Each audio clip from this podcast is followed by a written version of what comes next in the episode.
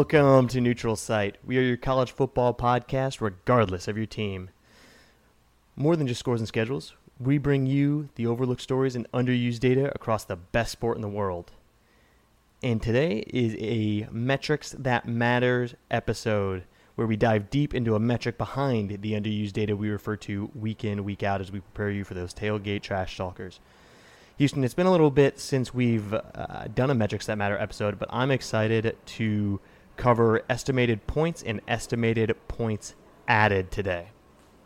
Yeah, it has been a while, and this is a good one to get back in the game with because it's tricky. This is a, a tricky subject, right?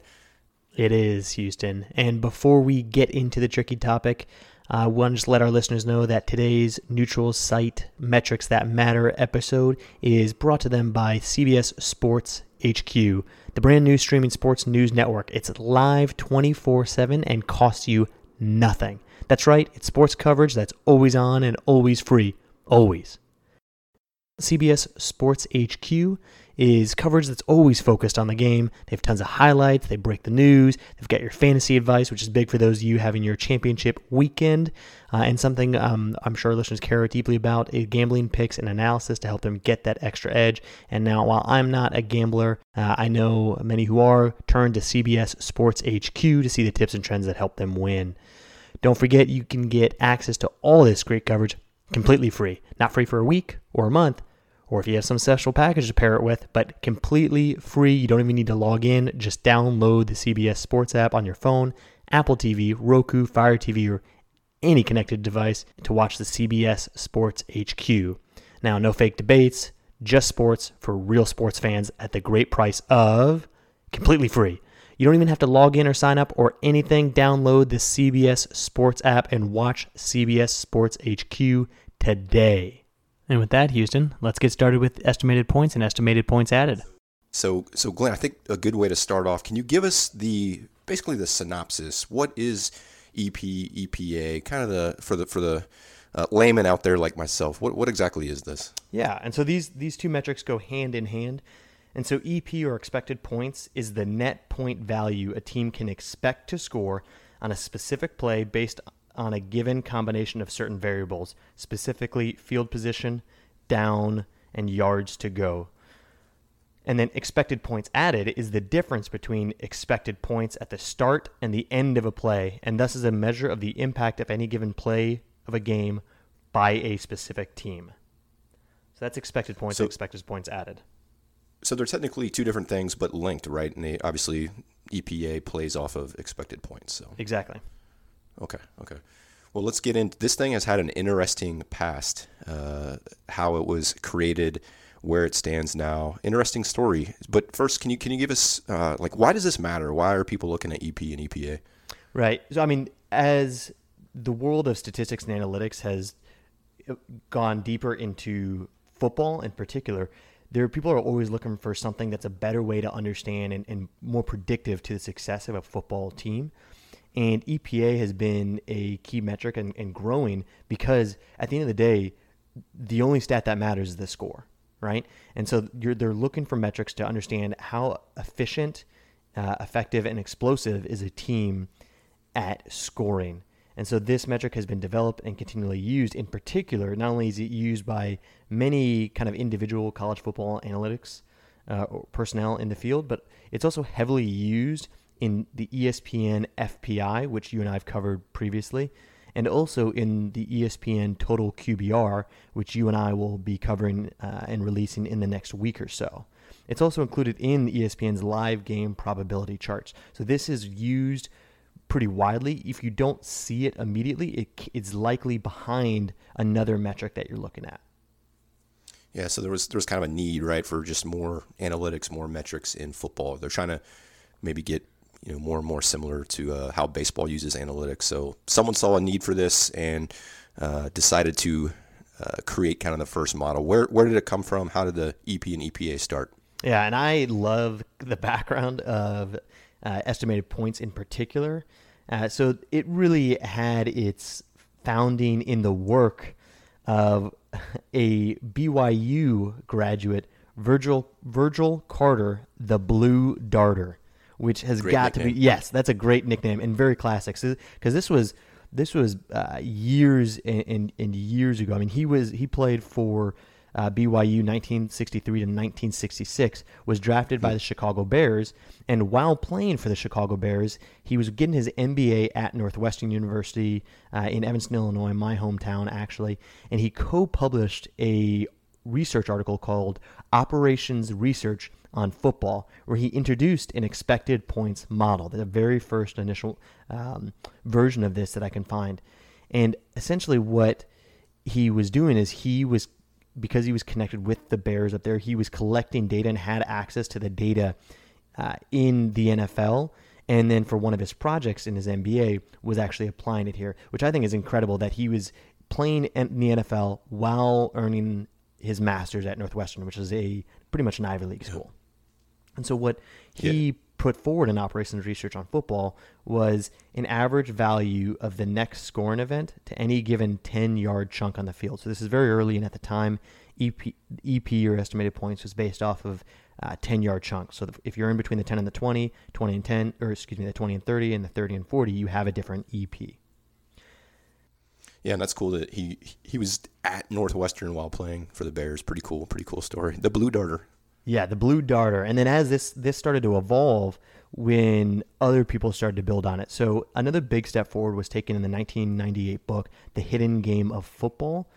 And this was actually written by the two authors who also wrote The Hidden Game of Baseball, which was pretty key in the analytics movement for baseball as well. And they really emphasized the importance of including the down and the yards to go in this initial EP model to build upon what the Blue Darter had started. And then over the years, additional variables have been considered and incorporated by a number of thought leaders. And so some of the key people that whose names you'll see who are contemporaries now are individuals like Aaron Schatz of Football Outsiders, and we've referred to their stuff here and there throughout, and that's a great website source for Yeah. For data. Keith Goldner at Numberfire, which is now actually owned by FanDuel, uh, so he works for them. He's a great one. And Brian Burke of Advanced Football Analytics, who was acquired by ESPN in January 2016. And so Aaron Schatz is still a part of Football Outsiders. Keith Goldner, his he works for FanDuel now, and Brian Burke works for ESPN. Yeah, that was interesting to see that Numberfire owned by FanDuel. I didn't know that because I, still I still think ESPN uses some of their stuff right on some of their uh, projections and probabilities. So that's an interesting combo right. right. there. You know, I'd forgotten that they Yeah. definitely use it on there, but it, it, I mean, it's not. They're not directly competitors in terms of what they do day to day. They're just both battling to get that. And you and I've talked about it. I think in the I can't remember which preview or review we did where we talked about the ESPN Plus model, but uh, the. ESPN has had a has been on a roll over the last five years of acquiring analytics professionals, and Brian Burke was just another horse for their stable. Gotcha. Okay.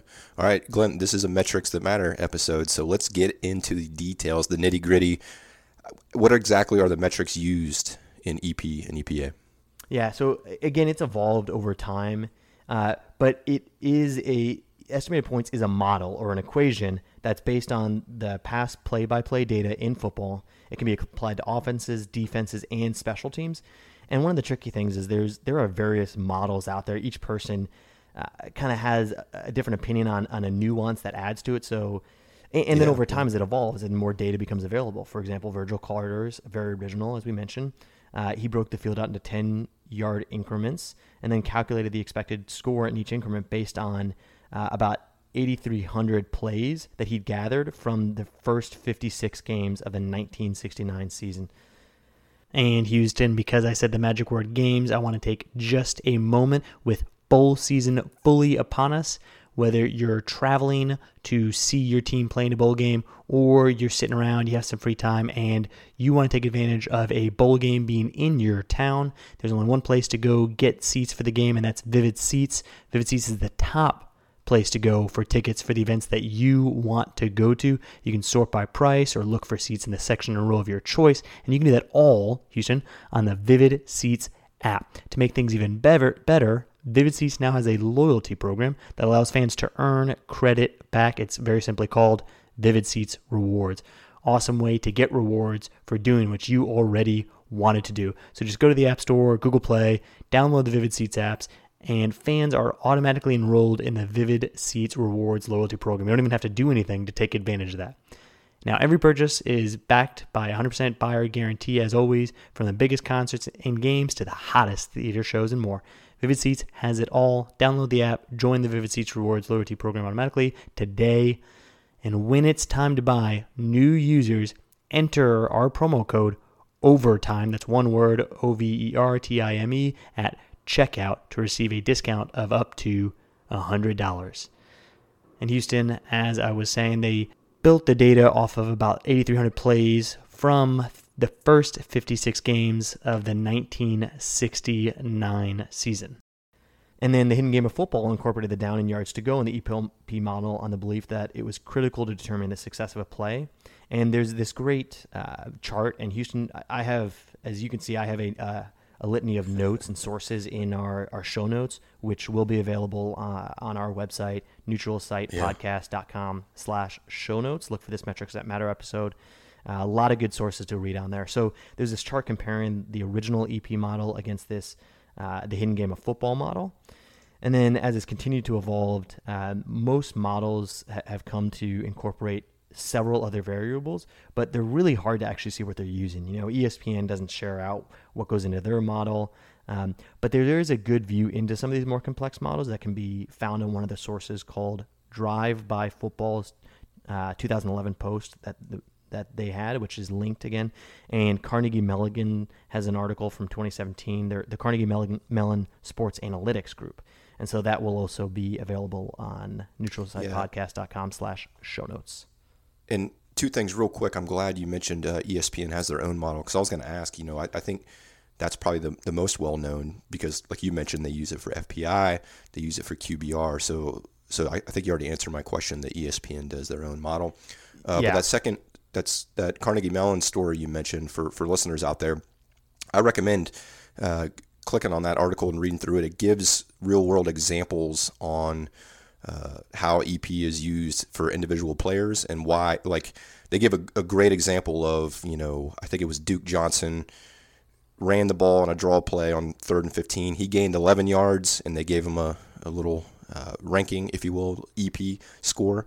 Uh, but then uh, another player, I think it was I think it was DeAngelo Williams, and the example he ran the ball for three yards on a third and one. Therefore, he picked up a, a, first down. Those three yards were more valuable than Duke Johnson's 11 yards. So, like real world examples like that make this a little more tangible. So, for, for you guys out there, that, that Carnegie Mellon one is is very very helpful. That's a good example because the the example I'm going to use is is pretty it's not going to sound pretty, I'm, I'm afraid, on, on the podcast, but I'm going to try to give an example of it and then apply the actual numbers. So you're right. I think the exact examples of Duke Johnson and DeAngelo Williams is, is helpful to see it because essentially the EP values are calculated um, for where the down is one number, X, and the distance or yards to go is Y, and the yard line or field position they're at is Z. So you have, you know, where the down was, the distance to go, and the, the field position on the overall you divide the total points scored on that drive over any given historical time frame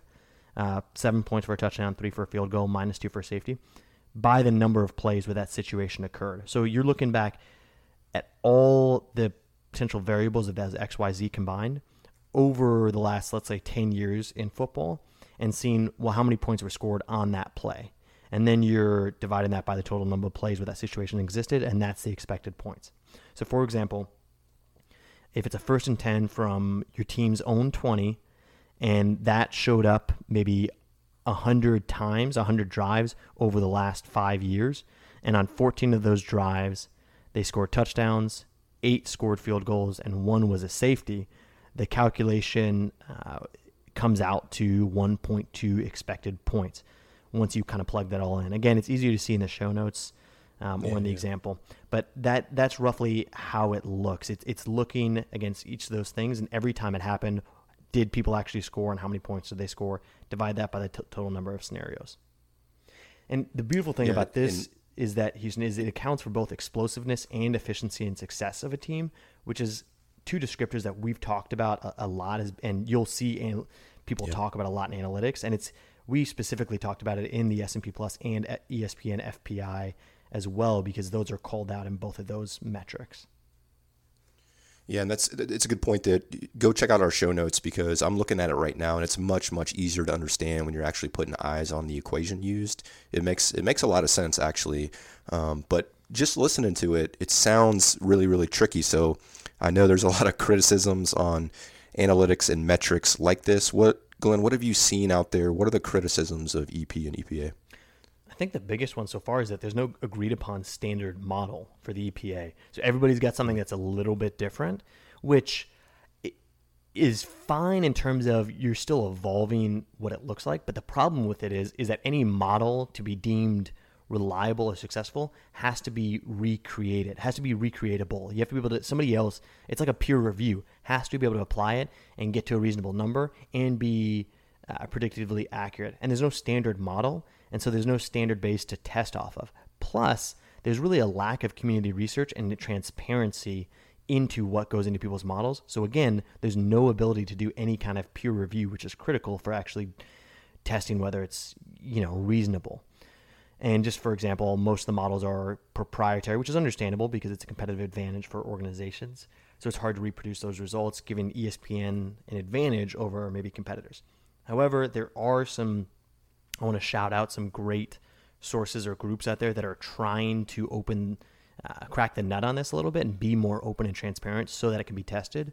And that's collegefootballdata.com, cfbdatawarehouse.com, and then there's a GitHub community uh, that is actively trying to address this. So I, I really like that there are groups trying to do this, and of course it, it's kind of um, it's not the mainstream groups that are trying to do that.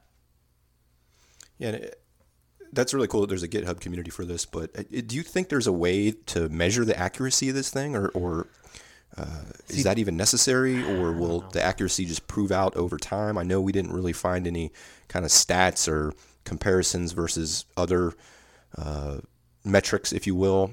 Have you seen anything on the accuracy, or what do you think? What's what's just yeah. your general thought on? Is your gut feeling that this this model is accurate, or um, is it I, still kind of in the works? I so two things. I think number one, I think that ac- that getting to accuracy is important because any just about every metric, it's all about predictability. That's what we care about is the ability to predict the value of a team or the future potential success of a team. That's why we care. And so we need to know how accurate something, you know, these metrics are in actually mm-hmm. achieving that goal of predictability.